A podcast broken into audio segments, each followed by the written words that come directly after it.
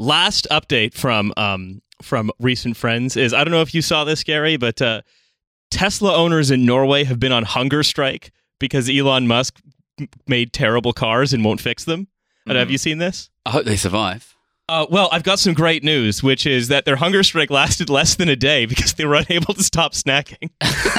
Okay. So I would like to stay on hunger strike, but the lutefisk is so good. I like the pungent smell that comes from the tin.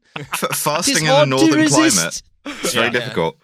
Yeah. It's and of course, I mean, we are, as we said at the time, it was destined to last for less than the gap between two meals, because ultimately Tesla owners and Elon Musk's fans love treats and are unable to actually commit themselves to suffer in a way they think is actually going to cause them suffering, which is ironic because they've made themselves guinea pigs in one man's how quickly can I turn a car into a fireball global experiment. Hey, the Cybertruck can briefly serve as a boat, we're told. So yeah, well, so can a C-Pod. Ideal car for commuting to your C-Pod. Yeah.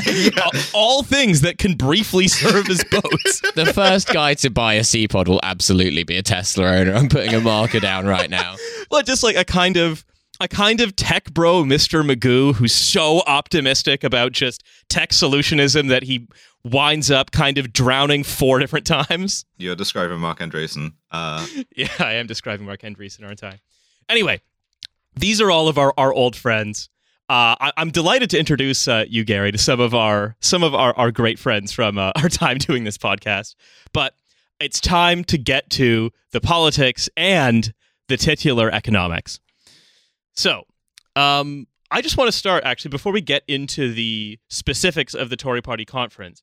Gary, could you talk a little bit about how you came to be an inequality economist, starting from a very, let's say, unusual place for an inequality economist? It'll give our listeners, I think, some context as to how you came to the insights you come to. Okay, so I didn't initially want to be an inequality economist. My main plan was to try and be rich. So I'm from East London, from a place called Ilford. I come from a pretty poor background. I was quite good at maths growing up, so I figured I'd try and become a banker. I went to LSE, London School of Economics. There I found out you needed to basically have some sort of you need to have trekked the Sahara Desert or, played oboe at the Royal Albert Hall to become a trader. But I found out Citibank hired one trader a year through a card game. And I won that card game and I became a trader, not knowing anything about trading. What was the card game? Was it Yu-Gi-Oh? No, I wouldn't. My Yu-Gi-Oh deck is terrible, so I never won that. It was supposed to be like a trading style game, but in reality, it was basically a maths game. I studied maths undergrad. I was always quite good at games. So I won that game, which meant that I turned up on 2008, just before the crisis, as an interest rates trader. The best time to arrive. Well, yeah, strangely, yes, because I got hired to this sort of desk that was really unfashionable before the crisis, short-term interest rates. Right. And which makes short-term loans. And then suddenly in the crisis, it became the most profitable desk in the whole bank, which I don't think anybody had expected, including the interest rates traders themselves. And it meant that suddenly all of these guys who, weren't sort of flash enough to get jobs as credit traders were suddenly making a ton of money. And nobody was really paying attention to me. So all they were doing at the time basically was they were betting that the global economy wouldn't blow up on the basis that, well, if the banking system collapses, we'd all lose our jobs anyway. And then the banking system didn't collapse. So everybody made a ton of money, including me, who just started copying everyone because, they were making money, so why not me? Yeah. That worked pretty well, 2008, 2009, 2010. Then when the banking system recovered, it stopped working. And I needed to figure out a way to make money. I had to basically bet on interest rates. And the history of this is quite interesting, right? Because you are probably aware in 2008, basically all of the rich world interest rates went to zero and they stayed at zero for about 13, 14 years. Every single year between 2008 and 2020, financial markets predicted that rates would go back up the following year. Every single year, which is quite amazing when you consider that they did it in any of those years, right? And what are the odds of being that wrong without just sort of massive systemic self-delusion going on? I think it's a super interesting discussion to have. How could they have been wrong so consistently for so long? But I mean, do you know many economists? I know a few. Yeah. I also went to London School of Economics. Yeah, I think if you know a lot of economists, then you stop asking that question. Yeah. What is it they say about economists that microeconomists are wrong about specific things and macroeconomists are wrong about things in general? Yeah, I mean, I could talk about economists all day. I think I worked with bankers for a long time, and now I'm sort of work talking about inequality. People think I would hate bankers. I hate economists much more. Well, I think it's because economists sort of are hired to be, in many cases, are sort of cheerleaders and boosters of a system that they understand the advertising copy for. Yeah, but not really how it works. At least, let me give you an example to tell you why I hate traders so much. Okay, so I became very successful basically betting that interest rates would never go up, which then we can talk about why. It's basically a proxy for the economy will never recover. Okay. And then for that whole 10-year period, everyone in the markets and the central banks and the economists were saying, no, rates will stay zero. No, rates will go up. And I was saying rates will stay zero. Eventually I quit and I went to Oxford University and I had a lecture about interest rates. And I went up to the professor afterwards and I said, you know, why is it you think that we've been so wrong about interest rates for so long? And he said, no, we always knew rates would stay zero, which is just categorically completely wrong. And I said to him, no, like, you know, everyone said for 10 years that they'd go back up and they didn't. He goes, no, we knew.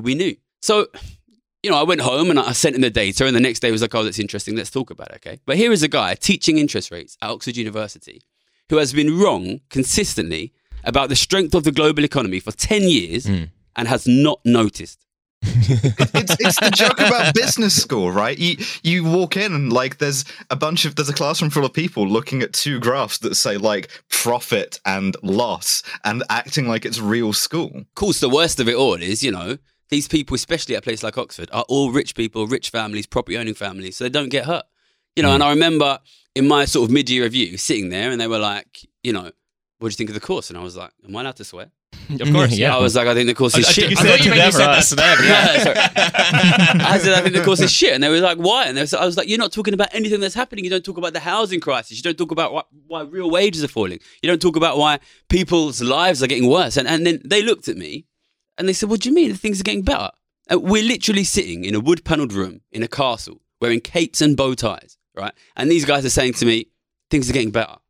And you couldn't help but hear those two missing words, right? Things are getting better. Why, there's a little Belgian boy sucking your penis right now. Does this not meet with your expectations? Well, that was a surprise. But yeah, I mean, you know. My God, there is!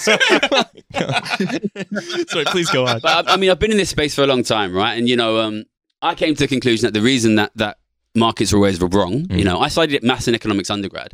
We never mentioned distribution. I come from a very poor background, but then I was working with very wealthy people. I came to the conclusion that, you know, all of these measures which were supposed to stimulate the economy, zero interest rates, quantitative easing, working in the bank who had millions of pounds and could access very cheap credit, they were doing nothing for the people where I was from. And then if you actually look at what's happening to people where I'm from, house prices going up, which means they can't buy houses. Their mums are selling their houses, probably to the kids of the guys who I'm working with.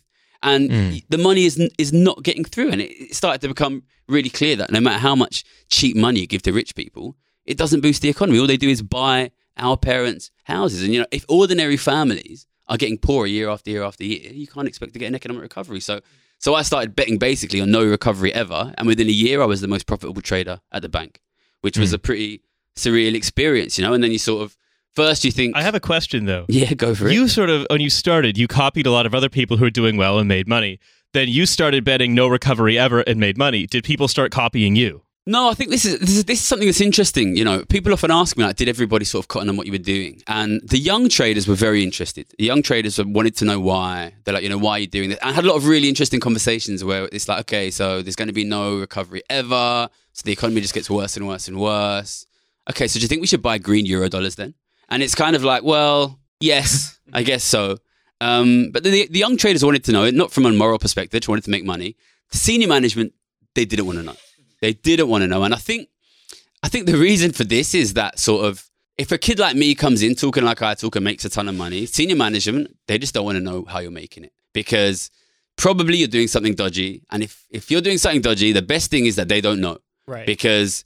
while you're doing it, you're getting paid, they're getting paid. As long as they don't know, everybody's cool. You know, I remember once like the big manager came over from New York. And this is when I was like the big trader and my ego was getting pretty big. So I called him over and I was like, hey, who's the best trader at Citibank? I thought he was going to say me. And he said, this guy over there, I won't say his name because for legal reasons, we might best not say it. That guy over there is better. And I said, well, I make more money than him. And he said, well, that guy makes more money consistently. Anyway, that guy was in court for fraud for like years because he had a chat group called like The Conman or something. And I think like senior management, if you make a ton of money, they just don't want to know. You know, and when I tried to quit, they were like, you know, if you try and quit, then we're going to find out whatever Cheeks and Gibbo does to do of their business.